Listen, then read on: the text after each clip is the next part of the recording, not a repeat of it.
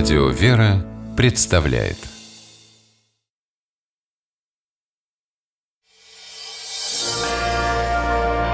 Прогулки по Москве. О видимом и сокровенном. Здравствуйте, дорогие слушатели, я Алексей Пичугин, приветствую вас, и мы отправляемся гулять по Москве.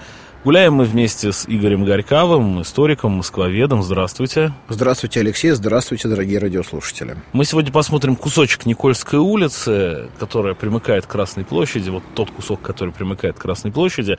И для этого мы выйдем из метро Площадь Революции по указателю Манежная площадь, исторический музей, а проходим мимо бывшего музея Ленина, который сейчас э, является одним из корпусов исторического музея.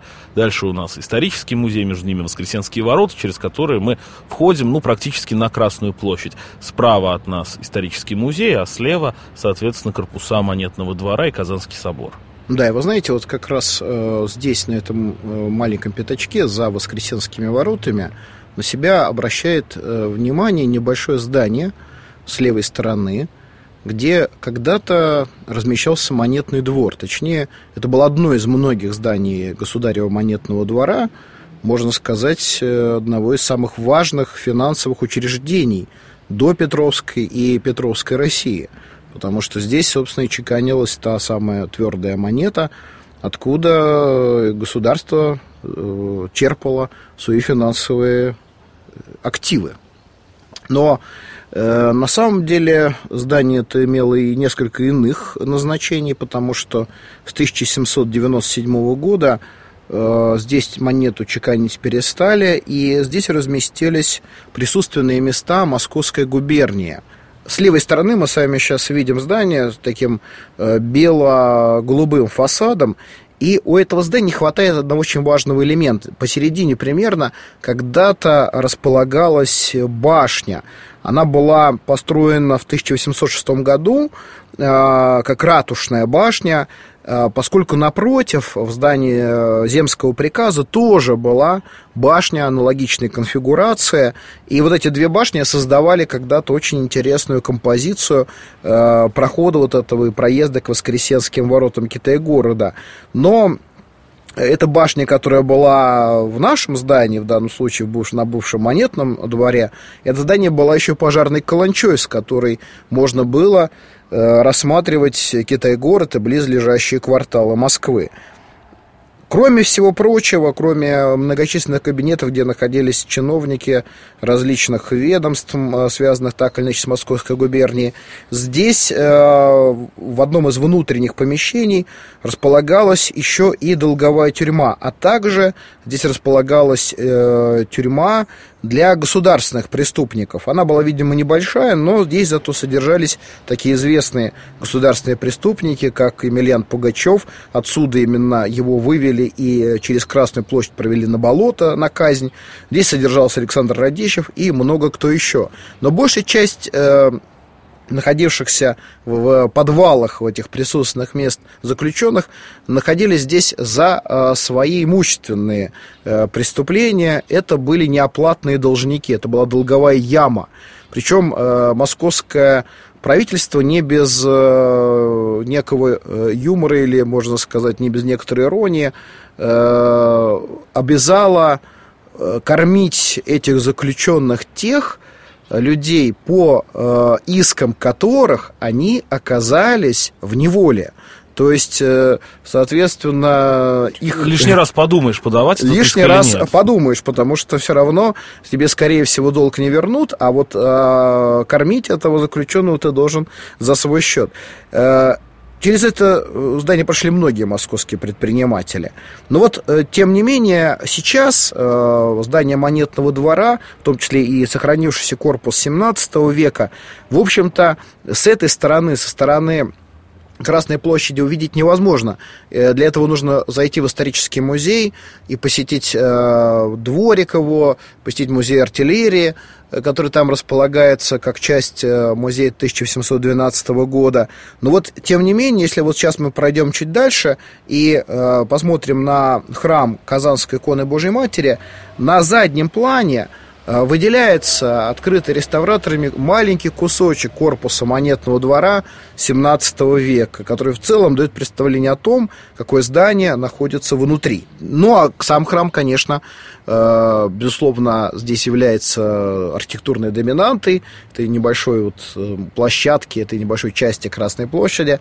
Но я должен сказать, что, конечно, мы с вами помним, как этого храма не было, Алексей. Да, мы помним, да, что это пустое я... место. Пустое место, общественный туалет был общественный туалет. И, кстати, э, как выясняется, только несколько фотографий, далеко даже не все, наверное, москвоведы об этом помнят. Э, несколько фотографий можно найти в интернете, я, по крайней мере, находил, что на этом месте в второй половине 30-х, начале 40-х, до войны, еще было летнее, а может быть и не очень летнее, но кафе. А вот потом, когда Там был исчезло... еще павильон э, третьего интернационала, как э, пишут, э, и сделаны по проекту Бориса Иофана, того самого, который проектировал Дворец Советов и Дом на набережной. Ну, признаться честно, вот я уже плохо помню это место без собора. Настолько он э, органично вписался. Это вот один из тех случаев... Потому что он вернулся на свое законное да, место. и это один из тех случаев, когда можно с уверенностью сказать, что памятники, неважно, церковные, не церковные, если это возможно, надо на свое место возвращать. Безусловно. Храм был восстановлен к 1993 году, а вот история его, она уходит своими э, корнями в глубокое, глубокое прошлое. Мы знаем, что с списком Казанской иконы Божьей Матери э, к Москве шли воины второго ополчения, которыми руководил князь Дмитрий Пожарский и земской староста Косьмаминин.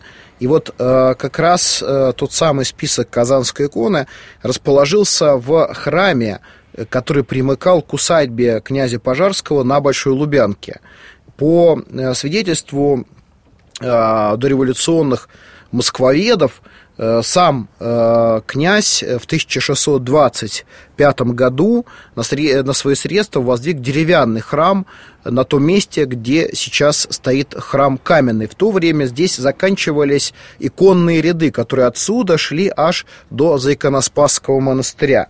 Это, можно сказать, были самые верхние торговые ряды, потому что э, здесь торговали иконами, книгами, или точнее сказать, не торговали, а обменивали иконы на иные товары, потому что торговать иконами жители древней Москвы считали кощунством. И менять вот на деньги как раз, было не только ну, менять товары. можно было на деньги, да, но вот как раз э, некоторая часть этих самых рядов, она э, была э, разобрана, и здесь возникла церковь Казанской иконы Божьей Матери.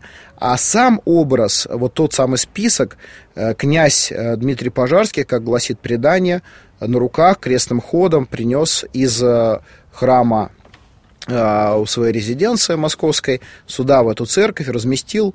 И, во всяком случае, уже позднее, в 1636 году, на средства московских а, царей был построен каменный храм, который э, сохранил очень интересную деталь.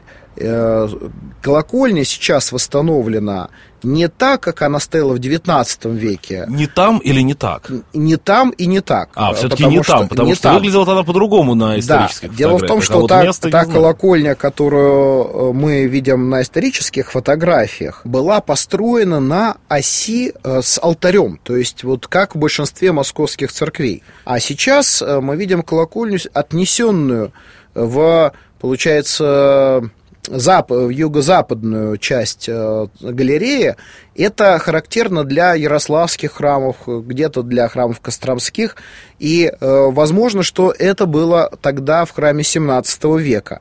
Надо сказать, что Казанский храм на Красной площади имел очень высокий статус одного из московских соборов. И в 17 веке мы знаем, что настоятелем этого прихода был э, протопоп Григорий Неронов, который э, славился своими проповедями, и ради этого своего редкого-то в то время красноречия был переведен в Москву царем Алексеем Михайловичем. Э, настолько проповеди Неронова интересовали жителей Московского посада, что люди не помещались в достаточно большом по тем временам храме, стояли на галерее, стояли за галереей, на лестнице, и в то время даже начали проповеди отца Григория писать э, на листках, и листки эти вывешивать на э, стенах храма. Э, это был, наверное, единственный и уникальный для древней Москвы случай. Но оказалось, что именно этот протопоп Григорий Неронов Э, выступил против реформ патриарха Никона, и фактически с его обращения к пастве начался великий раскол 17 века. Да, да, да, именно так. Вот, так что место еще и в этом смысле уникальное. В этом смысле место историческое, безусловно. В этом храме располагалась э, вот та самая икона э, Божьей Матери Казанская, которую князь Дмитрий Пожарский передал в собор, и она почиталась москвичами как московская казанская икона Божьей Матери, и она чудесным образом сохранила. Сейчас она находится в Елоховском соборе. Интересно, что во время французской оккупации Москвы в 1712 году Казанская икона была спрятана оставшимся при храме протереем Машковым. Но сам храм, к сожалению, был превращен французами в конюшню, и они не просто разместили там своих лошадей, но, разрушив престол, внутрь алтаря поместили дохлую лошадь. Вот это вот особое положение Казанского храма, который не давал э, покоя ни французам в 1712 году, ни большевикам в 20-30-е годы, очень хорошо иллюстрирует один из э, сюжетов, связанных с историей этой церкви, потому что Храм, хотя и был э, в конце 20-х годов захвачен обновленцами, э, представлял собой все-таки более-менее живую общину. И э, был нанят архитектор замечательный Петр Дмитриевич Барановский, который произвел обмеры, изучил древнее здание, освободил его от тех наслоений, которые были сделаны в 19 веке, когда он утратил и кокошники, и вот этот древний русский свой облик, и стал, в общем-то, очень банальным и неинтересным с архитектурной точки зрения сооружением. И Петр Дмитриевич все это восстановил все это сделал примерно таким, каким мы сейчас это видим. Но, к сожалению, в 30-м э, году храм был э, закрыт, а в 36-м году он был разобран. Замечательный храм, в который стоит зайти. Да, да, именно так, и есть такая возможность.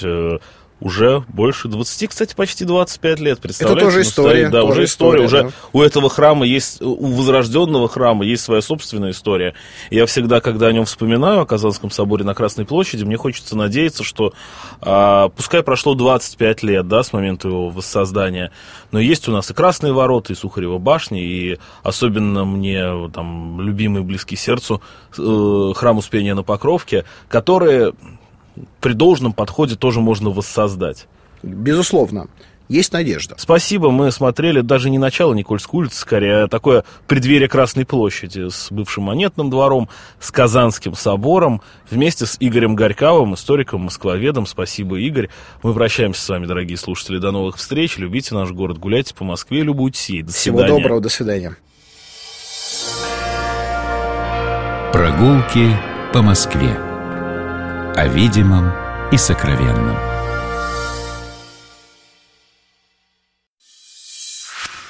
Программа «Прогулки по Москве» произведена при поддержке Комитета общественных связей правительства Москвы.